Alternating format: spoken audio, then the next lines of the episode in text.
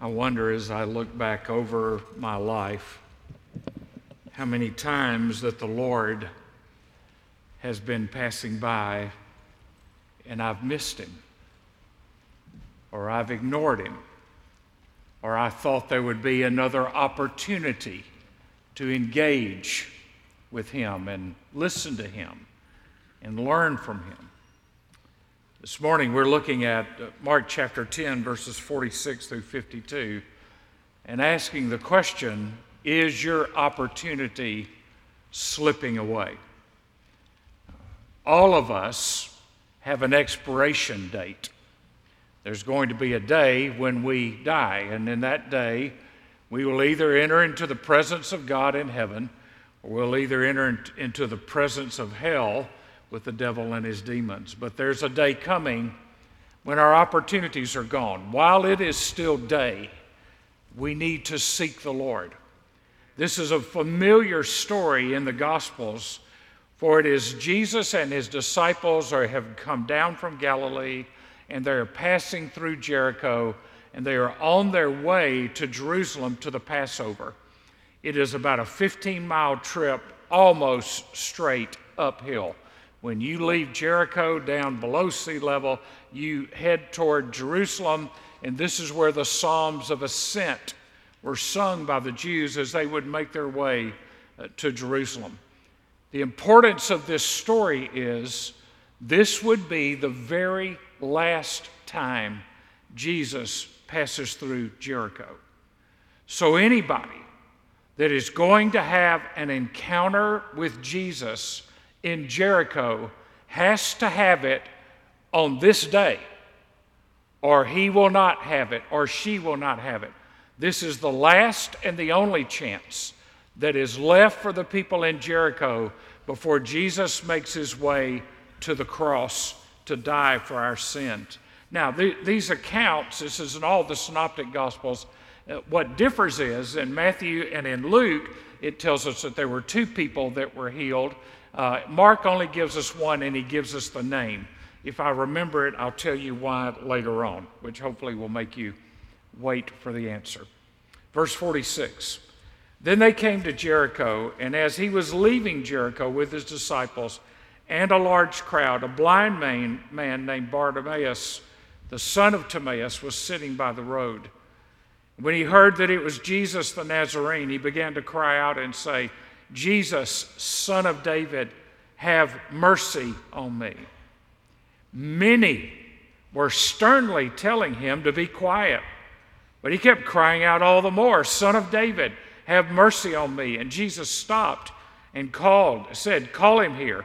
And so they called the blind man, saying to him, Take courage, stand up, he's calling for you. And throwing aside his cloak, he jumped up and came to Jesus. And answering him, Jesus said, What do you want me to do for you? And the blind man said to him, Rabboni, I want to regain my sight. And Jesus said to him, Go, your faith has made you well. Immediately he regained his sight and began following him on the road. Now, if you remember earlier in chapter 10, Jesus had asked two other people the question, What do you want me to do for you? Those were two disciples, James and John. And they wanted to get the seat at the right hand and the left hand of God. They wanted power, they wanted prestige, they wanted positions. Not everybody that is asking Jesus for something is asking Jesus for something that glorifies Jesus. Here we have the same question with a totally different attitude in Bartimaeus. Here's the key in life, we usually seek the hardest what we want the most. That's true in hobbies, that's true in our jobs, that's true in our relationships, and it's certainly true in our faith. We usually seek the hardest what we want the most. One of the reasons we are not seeing revival in America today is because the American church is by and large casually seeking God, even in the midst of a pandemic. We're casually seeking God. And what is casual to us is lost quickly. Jesus is accessible here. He's going through the crowd with his disciples. Bartimaeus hears that he's coming. Now, it cannot be, because this is just not the way it was, it cannot be that there are only two people in Jericho that needed healing that day. It cannot be that there were only two that were blind or lame or sick or whatever. It, it can't be that there were just two. But Matthew and Luke say two were healed. Mark says one was healed. Jesus was accessible and two got to him. Bartimaeus got to him. These others apparently didn't cry out. Here's their attitude they were American Baptists. This is what they did. They sat on the side of the road and said, Well, if Jesus really loves me, he'll know that I'm here and he'll just come over here and talk to me. You realize that Jesus never, never, never initiated a healing. It was always initiated by a request. Jesus never said, Oh, look, there's some people. I just think I'll walk over there and wave my hand. The choir all faint and pass out, and everybody will be healed. He didn't treat healing flippantly any more than he treated salvation flippantly. You had to want it, you had to desire it. And the Bible gives us this clear example of Bartimaeus seizing his opportunity. In this day, there, there were no provisions, there was no welfare, there was no Medicare or Medicaid, there was no government program, there was no school for the handicapped, there was no school for the blind. The only way to eat was to beg. And you had to be desperate and you had to outshout the others around you to try to get somebody's attention. See, one of the problems we have is too many of us confuse the possibility of victory with victory.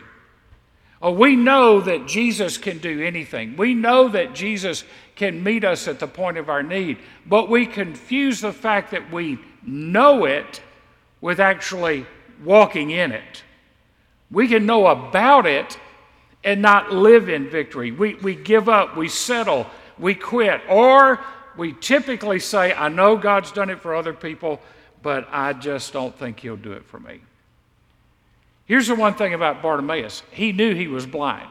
I mean, you do not have to tell a blind man that he's blind. Bartimaeus knew that he was blind. What's happening in our world is that there are millions and millions of people that are spiritually blind and don't know it. They think they see perfectly well, they think they can figure it all out. They don't realize that they are spiritually blind, and when given an opportunity of Jesus passing by their lives, they either reject it or they ignore it or they say, I want to wait till later to think about it a little more. But for some people, every day, listen, for some people, every day is their last day. Their last day to have an opportunity to do something with Jesus.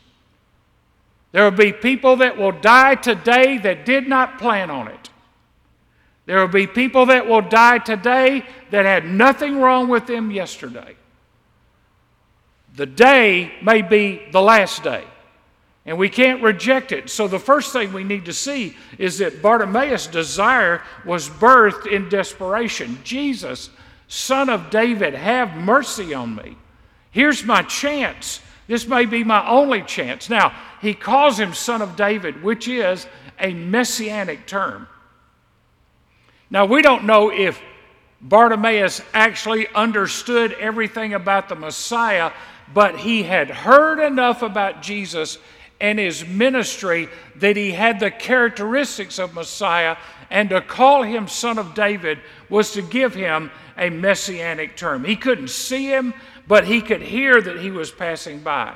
He had survived by begging for coins in a cup. Now he begs for mercy. This world is full of beggars. A lot of beggars want something for nothing.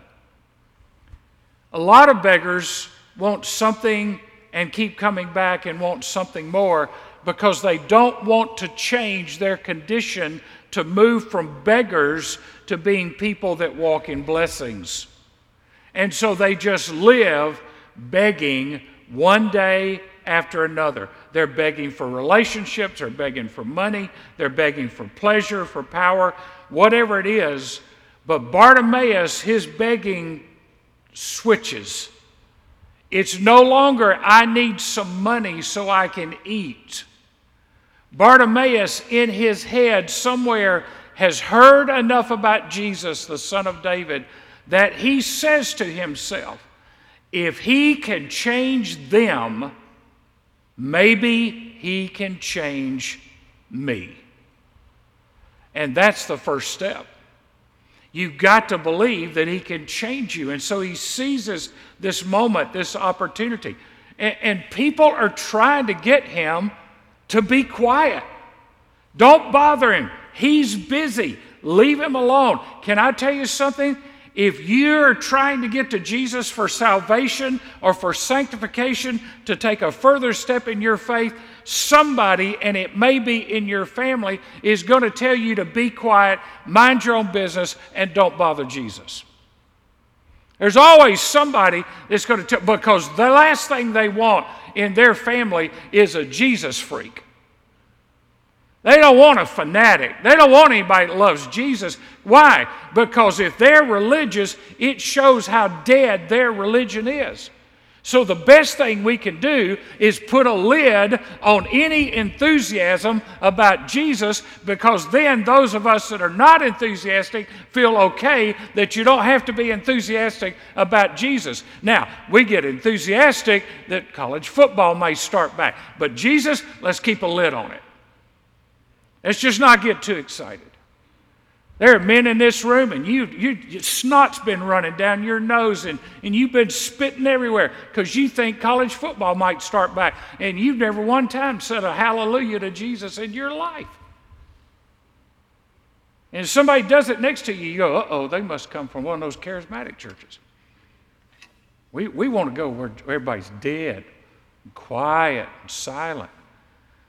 Bartimaeus wouldn't have been welcome in most Baptist churches because he's shouting for Jesus. He kept crying out. The word means to make a vehement scream. He is screaming to the top of his lungs. He wants Jesus to hear him. There's no pride, there's no fear of peer pressure. He wasn't going to miss this moment. It, it could have been that the disciples were even trying to get him to calm down. Hey, you know what? We got a plan. We got our daytimer here. Just got a reminder on my iPhone that we got to get on the road because we're going to be late getting to Jerusalem. You know, it's a climb to get up there. You have to stop. We got a lot of people around us. Could be some traffic jams. Some camels ran into each other or something. So we, we you know, we got to make sure we get up there in time. He kept crying all the louder. If you're going to be a Jesus follower, you have to ignore public opinion. If you're going to be a Jesus follower, you have to ignore public opinion because Jesus is never going to be at the top of the popularity food chain. You have to ignore public opinion. You can't be lazy and get to God. Then there's a discernment of his desire. Jesus stopped, verse 49, and said, Call him here. And so he called the blind man, saying to him, Take courage, stand up. He is calling for you. Throwing aside his cloak, he jumped up and came to Jesus. And answering him, Jesus said, What do you want me to do for you? So in these verses, the cry for mercy was answered with a call to come. The cry for mercy was answered with a call to come. Come on. You know, you, you have to put yourself in the pages of the Bible every now and then. You know that there's everybody got quiet when Jesus called him. We want to hear what's he going to say? Is Jesus going to say to this guy, "Look, bud, I got a mission. I'm going to the cross. I don't have time for any more of this. You should have caught me earlier in my earthly ministry. I don't have time to do this. Everybody got quiet to see what Jesus was going to say and what Jesus was going to do. He, he called him to come. He called him to come. And now I'm sure this is what happened because we are by nature late adapters I'm sure that there were some other people that said, Man, I want, you know, you know, I should have said something when he went by me. I should have called out to him. But you see, they'd already missed their opportunity. He stopped for this man because he screamed at the top of his lungs and he didn't care what anybody thought about him because he just had to get a hold of Jesus. You know, I wonder, I wonder, does it ever cross our minds? See, the longer we're in church, the more we're in a rut. I like to be around new Christians because they hadn't gotten in our ruts yet. Now they got they're always church members trying to push them into the rut. Just get in a rut with the rest of us. You know, you're going to learn when you've been saved a while which door to come through, which seat to sit in, which person to talk to, which person to avoid. You're going to learn which songs you like and which songs you don't like. Just go ahead and just get in a rut. Just get in a rut. And when you get in a rut, then we're going to be a bunch of rutless Christians, which rhymes with gutless Christians. But I wonder do we ever come to church? I'm asking you a serious question right now. Expecting God to do something? I mean, did you get up this morning and get dressed and make your way here? And on your way, and while you were sitting here, before the service ever started, did it ever enter your mind could God do something phenomenal today? You know, we come and we get information and we get a little inspiration, but we don't get much transformation. We get we feel good. The song makes us feel good, or seeing our friends makes us feel good. But did we get up this morning expecting God to work. Listen, God meets us at the level of our expectations. If you got up this morning and didn't really expect Him to do anything this morning, I promise you, you're probably not going to be disappointed. Jesus stops when He's wanted and He goes where He's welcome. And if He's not welcome and wanted, He'll just keep moving. He's looking for a place, He's looking for a people, He's looking for a, a moment when God's people say, Lord, we don't care what anybody in this world says. We want you to show up. And Jesus says, What do you want me to do for you? Now, let me ask you just a question. Let's just get ourselves in this text.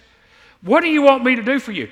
If Jesus walked in right now, but uh, for those of us that survived that moment, if Jesus walked in right now and walked right up to you, because we're social distance, so he doesn't have to squeeze in, walked right up to you and looked at you and put his finger right in your face and said, What do you want me to do for you right now? Most of us would say, I need to think about that. Which says we didn't come expecting God to do anything. You see, if you come to church and you don't know what you want God to do in you, then you're not ready for God to do something in you. What do you want me to do for you?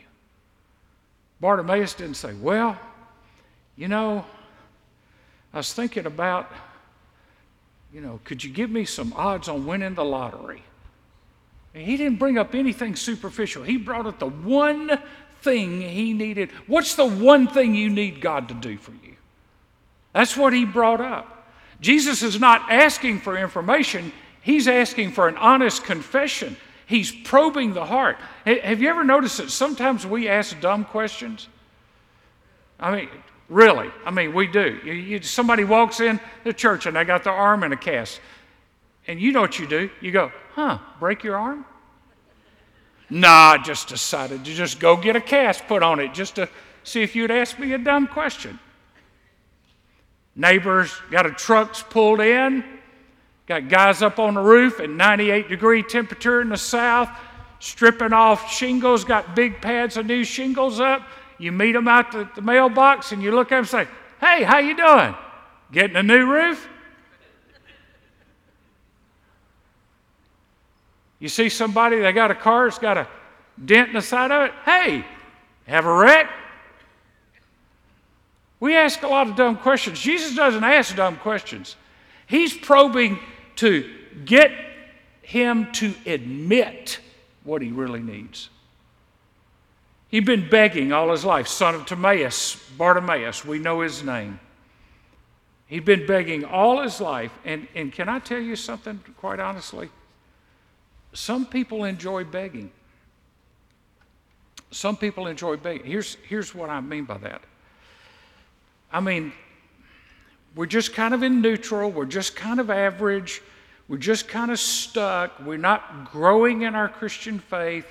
And then all of a sudden we hit camp or disciple now or revival or a, a Sunday school lesson or a worship service or something.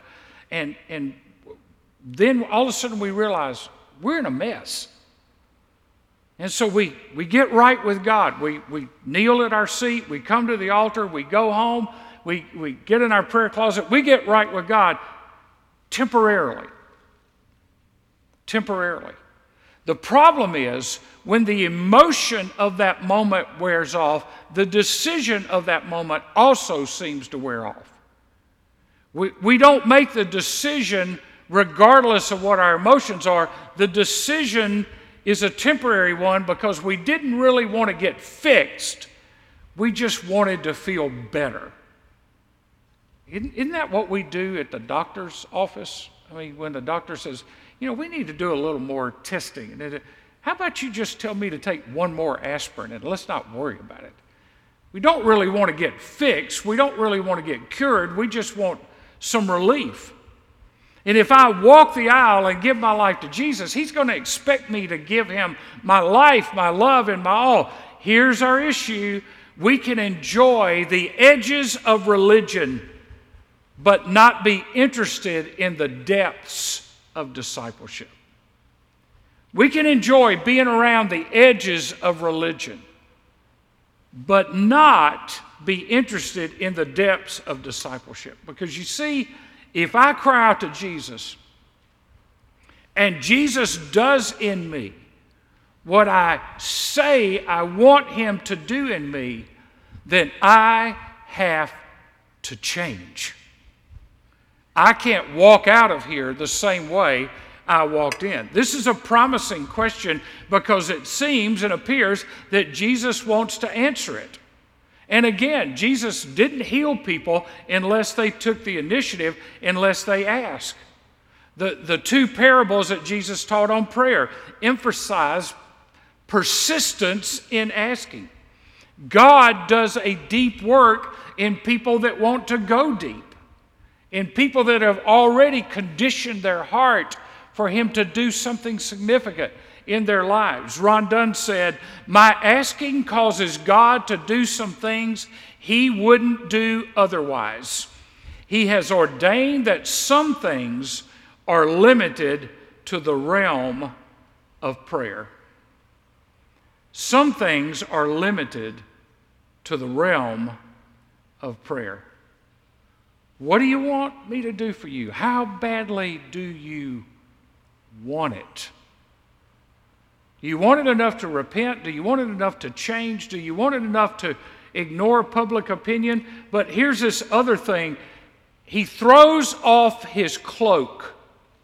Now, the cloak, and it's, there are no words that are accidents in the Bible. The cloak was a long flowing outer garment it, it would be a combination coat to keep you warm, to keep you dry, and, and to cover up. It was long, it was huge. Most beggars would have dug through a garbage dump to get their cloak. And he threw it aside. Why did he throw it aside? Jesus was calling him. He's still blind. But he doesn't want to pick up this old stinking cloak from a garbage dump because he doesn't want to trip over it trying to get to Jesus. And so he cast it aside. Why did he cast it aside? If Jesus could do what Jesus said he could do, and if Jesus answered his request, he wouldn't need that cloak again because he wasn't going to be a beggar anymore. He wouldn't need it. And so he cast it aside. Question what is it that God is asking you to throw aside? What is it that you hold on to. It's that, oh, it stinks. It smells of the world. It smells of your fleshly efforts. It smells of dead religion. It st- smells of trying harder and New Year's resolutions that never work. It's, it smells of an old fleshly way of trying to get to God. What is it that God is saying that we need to throw aside? And then there's a desire that led to discipleship. Rabboni, I want to regain my sight. And Jesus said to him, Go, your faith has made you well. Immediately, he regained his sight and began following him on the road. There was a public declaration. He began following him. This is a technical word on following, it's an imperfect tense. The, the, the grammar experts in Greek say this is an ingressive imperfect, which means that once Bartimaeus set his foot to follow Jesus, he never stopped following Jesus. Matthew and Luke mention two. Mark mentions one. This is my opinion. One of them followed for a while and then quit. He's one of those that if you've been in church for any time, you look around one day and say, Whatever happened to so and so? You know, they used to be in the choir, and they used to be a greeter, and they used to be an usher, and they used to be on the praise team, and I never see them anymore. They used to sit in my section, and I never see them anymore. That's the one we don't know the name of. But Bartimaeus was so committed in his following that 30 years later, when Peter dictates this to Mark to write it down, Peter remembers his name was Bartimaeus, son of Timaeus, apparently because Bartimaeus was still a witness for Jesus. He never got over what Jesus did for him on that day. Some people, they follow for a while and then they just slip off and go do their thing. But then there are those that God remembers decades later and puts their name in His book and says, You want to know what following me looks like? 30 years from now, somebody will remember your name that you didn't waver in your following after Jesus. You see, to know Jesus is to love him. To love him is to trust him. To trust him is to obey him. And to obey him is to become like him. And so, as I was working on this message, I, I just asked myself the question you know, Jesus says to Bartimaeus, What do you want me to do for you? Good question. I want to get my sight. But there's an implied question What does God want from us? What does God want from us? Hey, we have watered down Christianity to the point salvation is free. It means I don't have to do squat for Jesus, but I want the mansion closest to the throne. That's not the way it works. If Jesus saved you, he wants something from you, not so that you can be saved, but to prove that you are saved. So I just came up with seven things that God wants from us. First of all, he wants faith. Without faith, it's impossible to please God. What does He want from us when we come to church? What does He want from us out of our daily living? He wants faith. Secondly, fellowship. He wants us to spend time with Him in His Word, in prayer. Thirdly, He wants holiness. We are to be like Him. As He is holy, we are to be holy. First Peter talks about that. Fourthly, He wants praise and thanksgiving. We all just praise Him for the fact that He saved us. We ought to just praise Him for the fact that we have a home in heaven. We ought to thank Him that He got us up for another day and gave us an opportunity to serve Him and to love Him and to give and to invest in His kingdom. Number five, He wants to be Lord. He wants to be Lord. He's not in second place trying to get in first place. He wants to be Lord. End of discussion. Boss, ruler, master of our lives. He wants to see growth. He wants to see growth. You know, some people have been saved 50 years and they're not any more mature than they were 50 years ago. They just kind of hit a spot and stop, and they don't go any further. And by the way, if you're not growing, you're dying, you're receding. He wants to see growth and he wants to see Christ likeness. Christ likeness. The world needs to see in us the person of Jesus Christ, that he has made a difference in our lives. Now, in the notes that are available, you see in there, I like what A.W. Tozer said about the marks of Jesus in our lives. It's, it's similar to this list of seven that I just gave you, but a little more detail. So let me give you those four and then ask you two questions. What are the marks of Jesus in our lives? First of all, the desire to be holy rather than simply being happy. We just live in a world that just wants to be happy. But you can be holy whether you're happy or not. Holiness is not about happiness. Holiness is about being like God. Now, holiness is not being a stick in the mud either. It's, it's, it's, it's not what some people try to make holiness into. Holiness is being like the God you love. That's what holiness is. To be holy, being more important than being happy. Number two, the desire to see the honor of God advanced, even at great personal expense. The desire to see the honor of God advanced, even at great personal expense. My life, my love, my all. Self, service, substance. Time, talent, tithe. You want to know if you're following Jesus close or from afar? Look at your time, look at what you're doing with your talents, and look at your tithe. Look at yourself. How you're are you always focused on yourself? Look at your substance. What do you do with it? Look at your service. Are you serving? We are in desperate need of some people to serve. Some of us are sitting in this room perfectly capable of taking on a responsibility in the life of this church.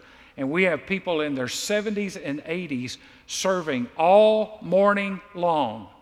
So some of us in our 20s and 30s and 40s and 50s and 60s can just sit on our blessed assurance. And that needs to stop now.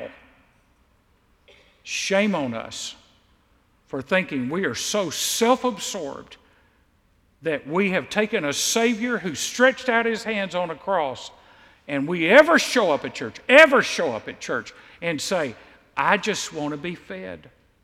I just want people to take care of me. I don't want to do anything. I want everything done for me. Don't ask me for my time. Don't ask me for my talents. And don't ask me for my tithe. I just want to come and sit and soak and sour. And by the way, you do that long enough, you're like that garment out of the garbage dump. Your life begins to stink. It's not about what you want. Jesus didn't die to give you what you want. He died so that if He gives you what you want, which was Bartimaeus' sight, that at the end you get up and follow Him and do what He wants. That's what it's about. Thirdly, the desire to see things from God's viewpoint, living with an eternal biblical perspective. I need to see things from the way God sees it. God is not stressed out in heaven about this pandemic or an election or anything else. There's not one time when there's been a panic button pushed at the throne room of heaven. Not even when his son was on the cross.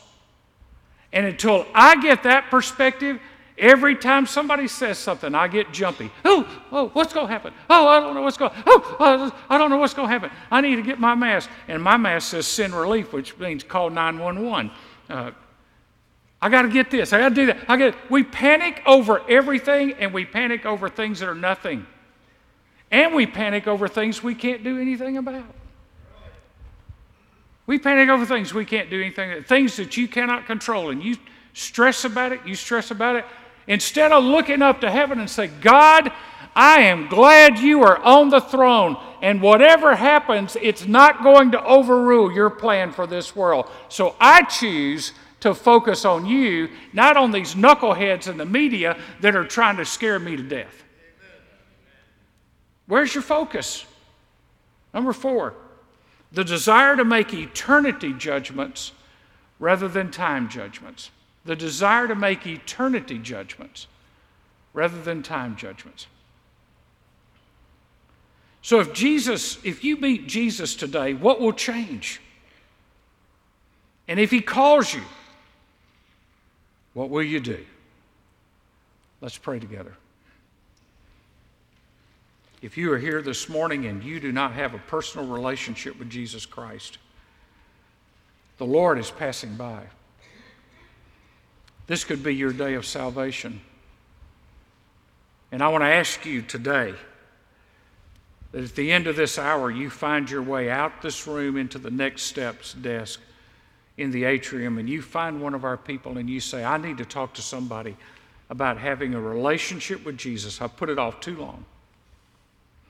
I'm not talking about religion, I'm not talking about performance, I'm talking about a genuine relationship with Jesus Christ that changes you on the inside out.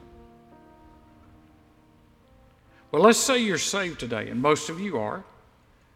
Let's say you're saved today. What does God want from you today? What is it that you aren't doing because of public opinion? And what is it that you're not doing because you refuse to lay aside that obstacle, that thing that you want to hold on to that, that you think you think you need, but in reality, looking at life in light of eternity, you don't really need it In fact, you don't own it, it owns you. Because you pamper it, you nurture it, it's become an idol in your life. But to get to Jesus, to have intimacy with Him, you're going to have to lay it down. So, Father, I pray today for those that need to trust you as their personal Lord and Savior, that today would be the day of salvation. Lord, I pray for those that came in today holding on to things that they need to let go of, that they would release those things. Lord, the days are too short for us to do business the old way. We need to be about kingdom business and the business of the gospel like we never have before. May we put our hands to the plow and be like Bartimaeus to follow, not for a day, a week, a season, but for year after year until we cross the finish line and meet you face to face. In Jesus' name, amen.